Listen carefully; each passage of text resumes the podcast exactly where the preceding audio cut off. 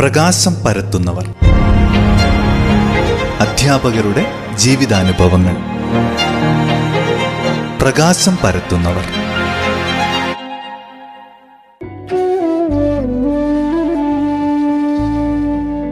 എല്ലാ പ്രിയ ശ്രോതാക്കൾക്കും പ്രകാശം പരത്തുന്നവർ എന്ന പരിപാടിയുടെ പുതിയൊരധ്യായത്തിലേക്ക് സ്വാഗതം. മുപ്പത്തിമൂന്ന് വർഷത്തെ അധ്യാപക പരിചയമുള്ള മാനന്തവാടി സ്വദേശി ജനാർദ്ദനൻ മാസ്റ്ററെ നമുക്കിന്ന് പരിചയപ്പെടാം. നമസ്കാരം. ഏറെ സ്നേഹത്തോടെ പ്രകാശം പരത്തുന്നവർ എന്ന പരിപാടിയിലേക്ക് ജനാർദ്ദനൻ മാസ്റ്ററെ സ്വാഗതം ചെയ്യുകയാണ്.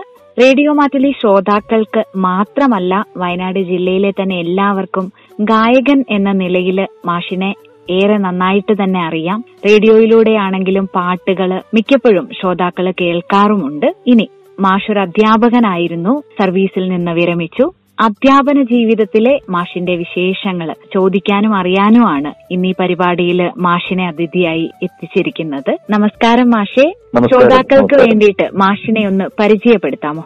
എന്റെ പേര് ജനാർദ്ദനൻ. വീട് ഇവിടെ മാനന്തവാടി ടൗണിൽ തന്നെയാണ്. പോസ്റ്റ് ഓഫീസിന്റെ അടുത്തായിട്ട് വരും. ഞാൻ കുറച്ച് കലാപരമായ രംഗത്തൊക്കെ ഉണ്ട് അതുകൊണ്ട് എനിക്ക് പലരെയും അറിയാം. അതുപോലെ എന്നെയും പലർക്കും അറിയാം. പിന്നെ അധ്യാപകൻ എന്നുള്ള നിലയിൽ ഞാൻ മുപ്പത്തിമൂന്ന് വർഷമായിട്ട് സർവീസ് ഉണ്ട്. അതിൽ കൂടുതൽ കാലം ഞാൻ വർക്ക് ചെയ്തത് അഞ്ചുകുന്ന് ഗാന്ധി മെമ്മോറിയൽ സ്കൂളിലാണ്. അതുകൂടാതെ വള്ളിയൂർക്കാവ് നെഹ്റു മെമ്മോറിയൽ കുറച്ചു കാലം വർക്ക് ചെയ്തിട്ടുണ്ട്. അതുപോലെ ഒരു വർഷം എംപ്ലോയ്മെന്റ് ആയിട്ട് എന്റെ first service Panamaram G L പിയിലായിരുന്നു അങ്ങനെ മൂന്ന് സ്ഥാപനങ്ങളിലാണ് ഞാൻ മൊത്തം ഈ മുപ്പത്തിമൂന്ന് കൊല്ലം വർക്ക് ചെയ്തത്. അതെ അല്ലേ? അതെ. ഈ ഒരു അധ്യാപന മേഖല തെരഞ്ഞെടുക്കാൻ വേണ്ടിയിട്ട് പ്രത്യേകിച്ച് എന്തെങ്കിലും കാരണങ്ങൾ ഉണ്ടായിരുന്നോ മാഷെ? അതിന് രണ്ടു മൂന്ന് കാരണങ്ങളുണ്ട്. പിന്നെ ചില നിമിത്തങ്ങളും ഉണ്ടെന്ന് പറയാം. അതിൽ പ്രധാനമായിട്ടുള്ള ഒരു കാരണം എന്ന് പറഞ്ഞാൽ പിന്നെ ഞാൻ പഠിക്കുന്ന സമയത്ത് ഇന്നത്തെ പോലെ കൂടുതൽ പ്രൊഫഷണൽ കോഴ്സുകളോ അല്ലെങ്കിൽ ജോലി സാധ്യതയുള്ള പഠന മേഖലകളോ ഒന്നും ഉണ്ടായിരുന്നില്ല. പിന്നെ ഒന്ന് വളരെ കുറച്ച് ഹൈ ലെവലിലുള്ള ഡോക്ടർ. അതുപോലെ എഞ്ചിനീയർ വക്കീൽ അങ്ങനെയുള്ള പ്രൊഫഷണൽസ്. പിന്നെയുള്ളത് ഇതുപോലെ അധ്യാപക മേഖലയാണ്. എല്ലാവർക്കും പെട്ടെന്ന് പിന്നെ അതുപോലെ ടെക്നിക്കൽ ആയിട്ടുള്ള കാര്യങ്ങൾ. അപ്പം പിന്നെ ഈ ഏറ്റവും ജോലി സാധ്യതയുള്ള ഒരു മേഖല തന്നെയായിരുന്നു അന്ന് അധ്യാപകൻ എന്ന് പറയുന്നത്. ഒരു കാരണം അതാണ്. ഞാൻ പിന്നെ അന്ന് മറ്റൊരു തൊഴിൽ സാധ്യത ഏറ്റവും അട്രാക്ഷൻ ഉള്ള ഒരു തൊഴിൽ സാധ്യത ബാങ്കുകളിലായിരുന്നു. ബാങ്ക് ഓഫീസർ ആവുക ബാങ്കിൽ ക്ലർക്കാവുക കാരണം അന്ന് നമ്മുടെ സ്റ്റേറ്റ് ഗവൺമെന്റിന്റെ ജീവനക്കാർക്കൊക്കെ ശമ്പളം വളരെ കുറവായിരുന്നു. ഞാനിപ്പോ സർവീസിലെല്ലാം കയറുമ്പോൾ ഒരു അഞ്ഞൂറ് അറുന്നൂറ് രൂപയാണ് ഒരു പ്രതിമാസ ശമ്പളം ഉണ്ടായിരുന്നത്. പക്ഷെ അന്ന് ബാങ്കുകളിലും അതുപോലെ ചില പ്രൈവറ്റ് മേഖലകളിൽ ഇപ്പോ പിന്നെ പ്രൈവറ്റ് കമ്പനികളൊക്കെ ഉണ്ടല്ലോ. ഈ എസ്റ്റേറ്റിൽ അതുപോലെ ഗോളി അറയൻസ് ഇതുപോലത്തെ സ്ഥലങ്ങളിലൊക്കെ വലിയ അന്ന് തന്നെ ആയിരം രൂപന്റെ ഒക്കെ മേലെ ശമ്പളം ഉണ്ടാവും ഇതിന്റെ ഇരട്ടി ശമ്പളമാണ്.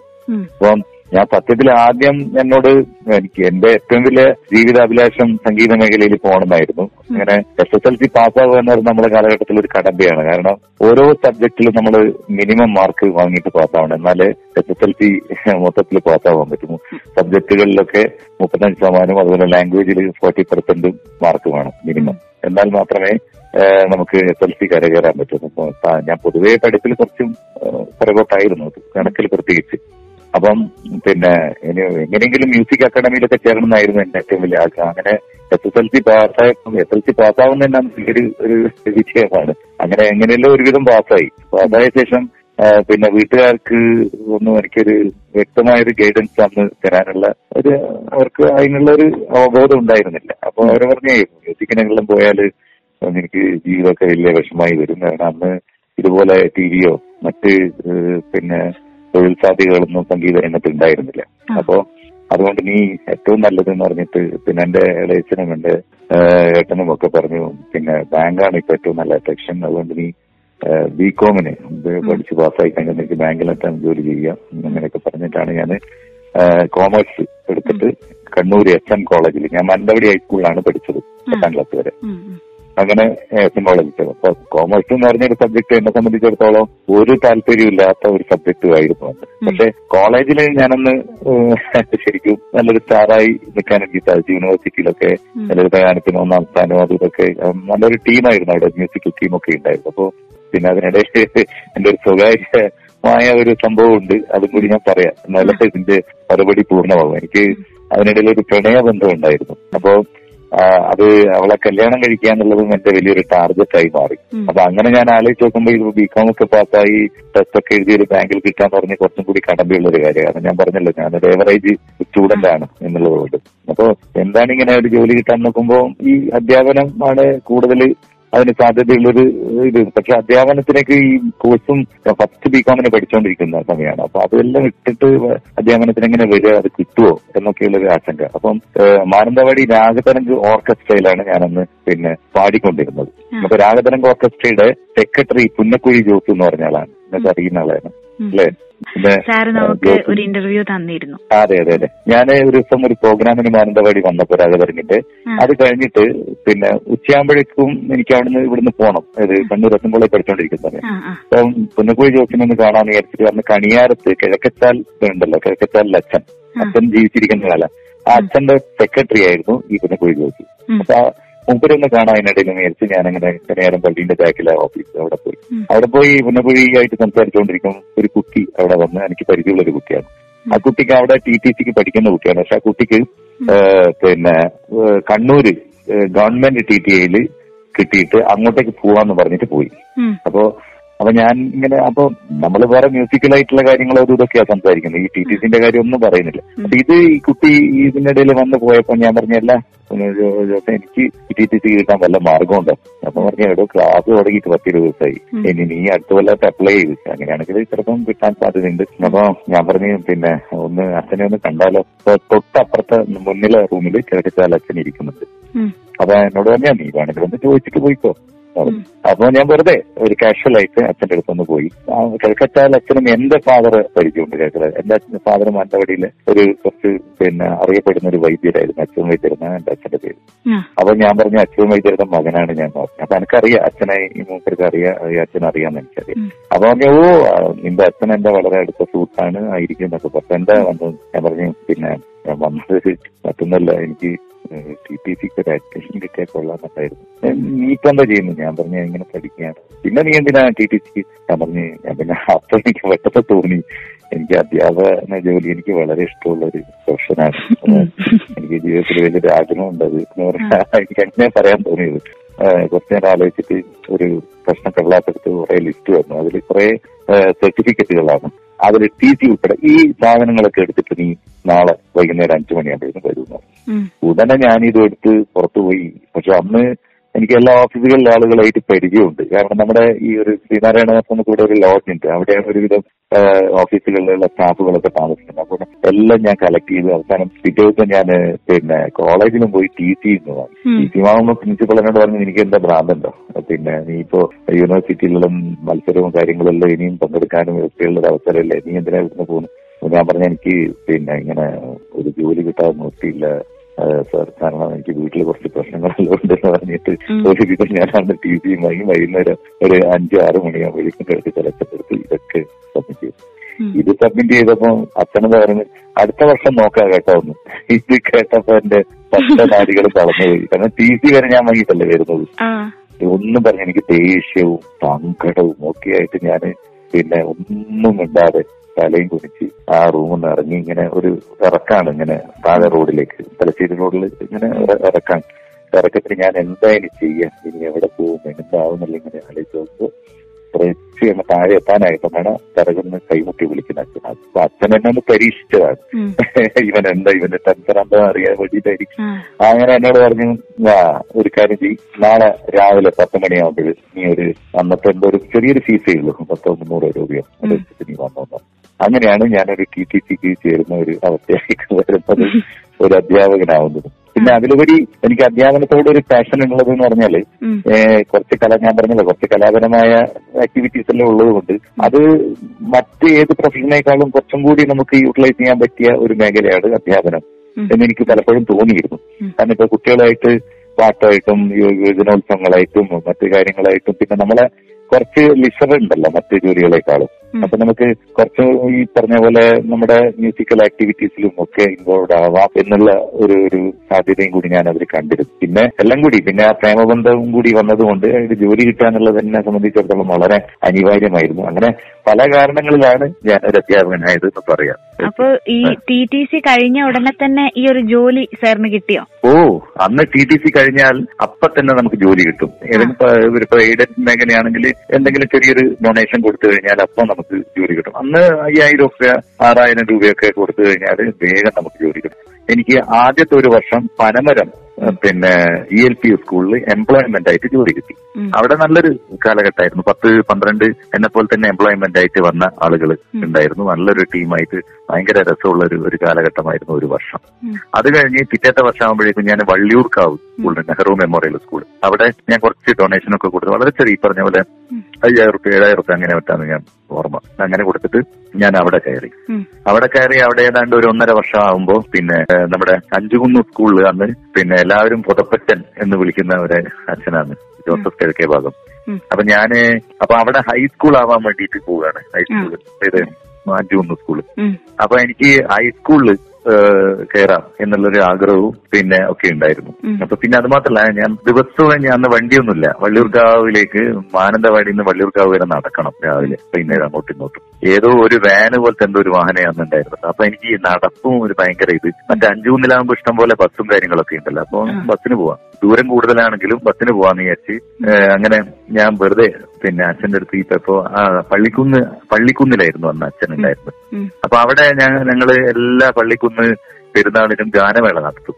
അപ്പൊ അങ്ങനെ എനിക്ക് അച്ഛനെ പരിചയമുണ്ട്. അപ്പൊ ഞാൻ പരിപാടിയെല്ലാം കഴിഞ്ഞപ്പോ പിന്നെ അച്ഛന്റെ അടുത്ത് ഒരു ദിവസം പോയി. അച്ഛന്റെ അടുത്ത് ഒരു ദിവസം പോയപ്പോ അച്ഛന് നമ്മളെ പാട്ടൊക്കെ ഭയങ്കര ഇഷ്ടമാണ് അപ്പൊ ഞാൻ പിന്നെ ബെന്നി എന്ന് പറഞ്ഞ നമ്മളൊരു തബലിസ്റ്റ് ഉണ്ട്. അവൻ പള്ളിക്കുന്നുകാരനാണ് അപ്പൊ നമ്മൾ രണ്ടാളും കൂടി പോയി.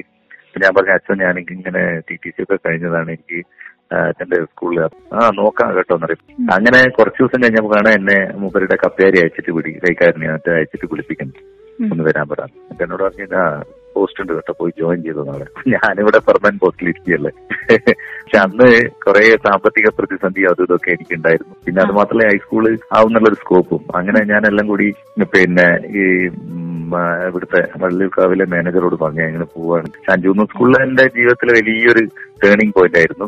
കാരണം അഞ്ചൂന്ന് സ്കൂളിൽ എനിക്ക് ധാരാളം സാധ്യതകളുള്ള ഒരു ഒരു സ്ഥലമായിരുന്നു. പിന്നെ അവിടുത്തെ മാനേജർ പറഞ്ഞ പോലെ എന്നോട് വളരെ എന്റെ ഒരു സ്വന്തം മകനെ പോലെയാണ് എന്നെ കരുതിയത് ജോസഫ് കരുതിയ ഭാഗം. അങ്ങനെ അങ്ങനെ പിന്നെ ഞാൻ പി എസ് സി രണ്ട് മൂന്ന് പി എസ് സി ഒക്കെ കിട്ടിയിട്ട് പോലും ഞാൻ എവിടെയും പോവാതെ അഞ്ചൂന്ന് തന്നെ അവസാനം റിട്ടയറാവുന്നവരായിരുന്നു അതെ അതെ അതെ അതെ. നല്ല ടീമായിരുന്നു അവിടെ. അഞ്ചൂന്ന് സ്കൂളുമായിട്ട് ബന്ധപ്പെട്ടാണ് കുറെ ഓർമ്മകളും സാറിന് ഉണ്ടാവുക ഒന്നോ രണ്ടോ നല്ല ഓർമ്മകൾ കൂടെ പങ്കുവെക്കാം. ഓർമ്മകൾ എന്ന് പറഞ്ഞാൽ നമ്മൾ ആ കാലഘട്ടത്തിൽ ഞാൻ അവിടെ ജോയിൻ ചെയ്യുമ്പോൾ ഒരു സ്വാമി മാഷ് എന്ന് പറഞ്ഞ ഒരാളാണ് എച്ച് എം ആയിട്ടുണ്ടായിരുന്നത് ഞാൻ എൺപത്തി മൂന്നിൽ പിന്നെ കയറി.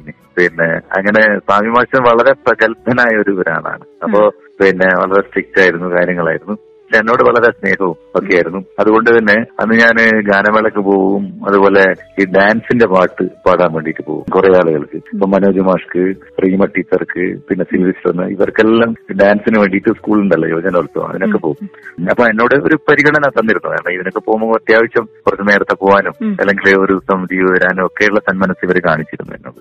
അങ്ങനെ പിന്നെ സ്കൂളിലും വന്ന നല്ലൊരു ടീമാണ്. നമ്മൾ ഒരുമിച്ച് ഒരു പത്ത് പതിമൂന്ന് പേരാണ് ഒരുമിച്ച് അവിടെ സ്കൂളിൽ വരുന്നത്. എല്ലാം ചെറുപ്പക്കാര് ഉം. നല്ല കലാവാസനകൾ പുഷ്പ എന്ന് പറഞ്ഞിട്ട് ഒരു ടീച്ചറുണ്ട്. അതും പ്രതീക്ഷയുള്ള സമയത്ത് ഉണ്ടാവില്ല. നല്ല നന്നായിട്ട് ഡാൻസ് കളിക്കുന്ന ഒരു ഒരു- ടീച്ചറാണ്. ഭയങ്കര ഒരു ടീമായിരുന്നു. പിന്നെ ഇതിനെല്ലാം ഭയങ്കര എൻകറേജ്മെന്റ് ആയിരുന്നു ഈ സ്വാമി മാഷും അതിനുശേഷം വന്ന കെ എൻ ഒക്കെ. അപ്പൊ നമുക്ക് സ്ഥിരമായിട്ട് നമ്മുടെ സബ് ജില്ല കലോത്സവത്തിന് അതുപോലെ സ്പോർട്സ് സ്പോർട്സും നമ്പർ വണ്ണാണ് നമ്മൾ.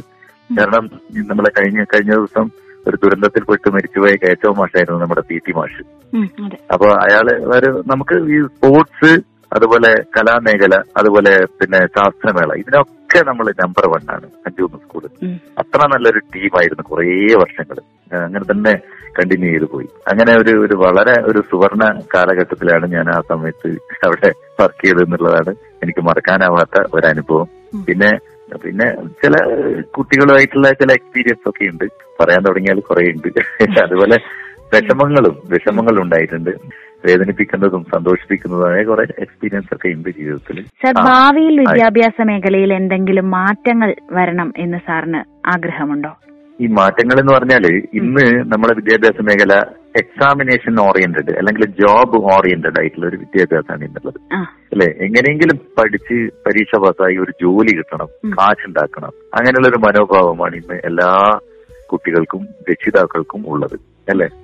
അതുകൊണ്ട് തന്നെ നമ്മുടെ വിദ്യാഭ്യാസത്തിന് വേണ്ട കുറെ ആസ്പെക്ട്സ് നഷ്ടപ്പെട്ടു പോകുന്നുണ്ട്. അല്ലെ? നമ്മളിപ്പോ മഹാത്മാഗാന്ധി പറഞ്ഞത് ഓൾറൗണ്ട് ഡെവലപ്മെന്റ് ആണ്. അതുപോലെ നമ്മുടെ സത്യസായി ബാബ പറയുന്നത് പിന്നെ എഡ്യൂക്കേഷൻ ബേസ്ഡ് ഇൻ ഹ്യൂമാനിറ്റി ആണ്. അല്ലെ. ഇപ്പോ ഇതൊന്നുമില്ലാതെ വെറുതെ നമ്മൾ എങ്ങനെയെങ്കിലും കഷ്ടപ്പെട്ട് പഠിച്ച് പരീക്ഷ എഴുതി പാസ്സായി ഒരു ജോലി ഉണ്ടാക്കുക. ജോലി കിട്ടിക്കഴിഞ്ഞപ്പോ പ്രൊഫഷണൽ ആണെങ്കിൽ ഇപ്പൊ ഒരു ഡോക്ടർ ആണെങ്കിൽ യാതൊരു സമ- സാമൂഹ്യ പ്രതിബദ്ധതയും ഇല്ലാതെ കാശുണ്ടാക്കുക.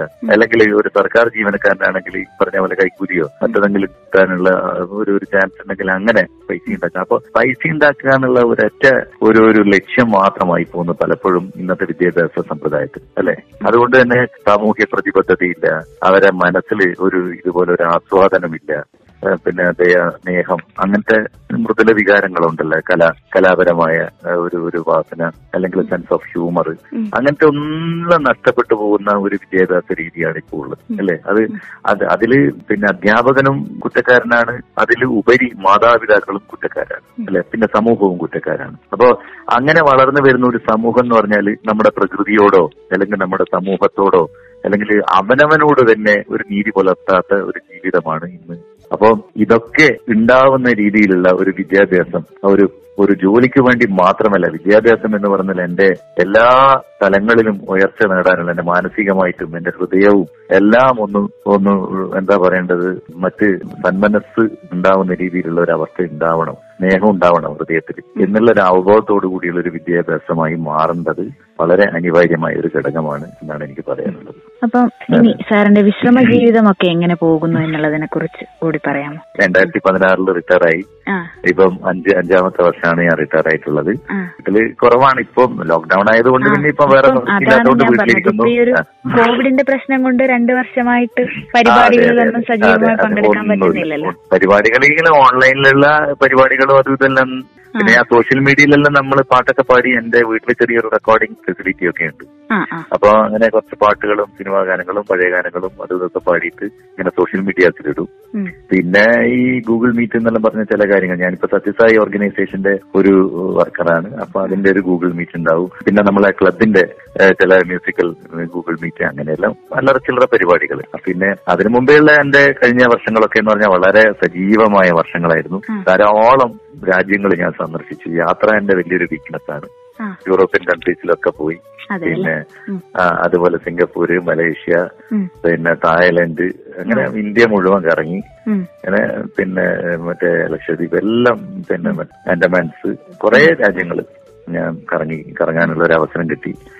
പിന്നെ സുഹൃത്തുക്കൾ എല്ലാ സ്ഥലത്തും എനിക്ക് കുറച്ച് നല്ല സുഹൃത്തുക്കളുണ്ട്. അപ്പൊ സൗഹൃദ സംഗമങ്ങളൊക്കെ എന്നെ സംബന്ധിച്ചിടത്തോളം വളരെ ഞാൻ യൂട്ടിലൈസ് ചെയ്തിട്ടുണ്ട് ഈ ഒരു കാലഘട്ടത്തിൽ. പിന്നെ ഞാൻ പറഞ്ഞല്ലോ സത്യസായി ഓർഗനൈസേഷന്റെ പൊതു കുറച്ച് പൊതുപ്രവർത്തനങ്ങൾ പിന്നെ ആത്മീയമായ ചില കാര്യങ്ങൾ പിന്നെ ആത്മീയത എന്ന് പറഞ്ഞാൽ അങ്ങനെയല്ല. കുറെ ലിബറൽ ആയിട്ടുള്ള ആത്മീയത തന്നെയാണ് ഞാൻ ആഗ്രഹിക്കുന്നതും ഇഷ്ടപ്പെടുന്നതും. പിന്നെ അമ്പലങ്ങളിലും അത് പള്ളികളിലും എല്ലാം ഞാൻ പോവാറുണ്ട്. പിന്നെ അങ്ങനെ വളരെ സജീവവും വളരെ സന്തോഷകരവും പിന്നെ ആരോഗ്യമാണല്ലോ ഇതിന്റെ എല്ലാ അടിസ്ഥാനം. അതെ തീർച്ചയായിട്ടും. ഇനി ആ, കുടുംബത്തെ കൂടെ ഒന്ന് പരിചയപ്പെടുത്താമോ? പ്രണയം ഉണ്ടായിരുന്നു എന്ന് സാറ് നമ്മൾ അഭിമുഖം തുടങ്ങുമ്പോൾ ആദ്യത്തെ പറഞ്ഞു.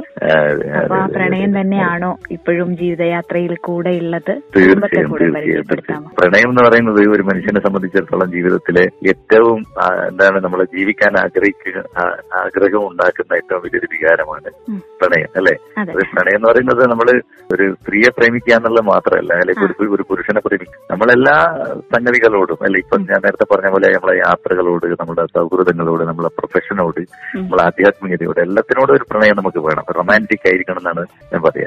എന്റെ ഭാര്യ അവളുടെ പേര് ഗീതാഞ്ജലി എന്നാണ്. ഗീത എന്ന് വിളിക്കും. അവൾ വേറൊരു സമുദായത്തിൽപ്പെട്ട ഒരു സ്ത്രീയാണ്. അതുകൊണ്ട് തന്നെ എന്റെ കല്യാണത്തിനോടനുബന്ധിച്ച് കുറച്ച് പ്രശ്നങ്ങളും കുറച്ച് തടസ്സങ്ങളൊക്കെ ഉണ്ടായിരുന്നു. പക്ഷെ ഇപ്പൊ ഓക്കെയാണ്. ആരുമായിട്ടും കുഴപ്പമൊന്നുമില്ല. പിന്നെ ഞങ്ങൾ വളരെ സന്തോഷത്തോടെ സ്നേഹത്തോടെ ജീവിക്കുന്നു. ഒരു എന്താ പറയേണ്ടത്? ഒരു വിവാദമായ ഒരു കല്യാണവും കാര്യങ്ങളൊക്കെ ആയിരുന്നു എന്റേത് ഫീസും കൂട്ടും ഒക്കെ ഉണ്ടായിരുന്നു. പക്ഷെ ഇപ്പൊ ഒന്നുമില്ല. ഇപ്പൊ വളരെ സ്മൂത്ത് ആയിട്ടാണ് കാര്യങ്ങളൊക്കെ നീങ്ങുന്നത്. പിന്നെ എന്റെ രണ്ട് മക്കളാണ്. മൂത്തത് മകളാണ്. അവൾ തലശ്ശേരി കൂത്തുപറമ്പിലാണ് അവളെ കല്യാണം കഴിച്ചുകൊണ്ടുപോയത്. അവളും ഫാഷൻ ഡിസൈനിങ് ഒക്കെ പഠിച്ചതാണ്. ടി ടി സിയും കഴിഞ്ഞ. പക്ഷെ അവൾക്ക് ഇപ്പൊ ജോലിയൊന്നുമില്ല. പിന്നെ മകൻ ഓഡിയോളജിസ്റ്റ് ആണ്. ടീച്ചർ ആൻഡ് ഹിയറിംഗ് എന്ന് പറഞ്ഞിട്ട്. മൈസൂരിൽ നിന്ന് ഒരു കോഴ്സ് കഴിഞ്ഞതാണ്. പിന്നെ അപ്പൊ അവൻ ഇപ്പം ആലുവ ആലുവയിലാണ് വർക്ക് ചെയ്യുന്നത്. അവന്റെ ഭാര്യ ഒരു ഡോക്ടറാണ്. അപ്പൊ അവർ രണ്ടാളും ആലുവയിൽ കുഴപ്പമില്ലാതെ അങ്ങനെ വർക്ക് ചെയ്യുന്നു. അങ്ങനെ രണ്ട് കുട്ടികളാണ് എനിക്കുള്ളത്. ബാധ്യതകളൊന്നും ഇപ്പം കാര്യമായിട്ടില്ല. ഞാനും വൈഫും മാത്രമേ ഇപ്പൊ വീട്ടിലുള്ളൂ. അപ്പോ ഒരുപാട് സന്തോഷം സാറേ. ഇത്രയും സമയം റേഡിയോ മാറ്റ്ലിയിലെ ശ്രോതാക്കളുമായിട്ട് സമയം ചെലവഴിച്ചതിലും അധ്യാപന ജീവിതത്തിലെ നല്ല ഒരുപാട് ഓർമ്മകൾ പങ്കുവച്ചതിലും ഈ കോവിഡ് മഹാമാരിയൊക്കെ പെട്ടെന്ന് തന്നെ മാറി. സ്റ്റേജുകളിലും മറ്റ് പരിപാടികളിലുമൊക്കെ സാറിന് ഇനിയും ഒരുപാട് പ്രവർത്തിക്കാൻ വേണ്ടി കഴിയട്ടെ. സംഗീതത്തിലൂടെ എല്ലാവർക്കും എല്ലാവരിലേക്കും സ്നേഹം പകരാൻ ജനാർദ്ദന മാഷിന് സാധിക്കട്ടെ എന്നെല്ലാം ആശംസിക്കുകയാണ്. രണ്ട് വരി കൂടെ പാടിയിട്ട് നമുക്ക് അവസാനിപ്പിക്കാം. ചന്ദ്രകളഭം ചാർത്തിയുറങ്ങും തീരം. ഇന്ദ്രധനുസിൽ തൂവൽ പൊഴിയും തീരം. ഈ മനോഹര തീരത്തു തരുമോ?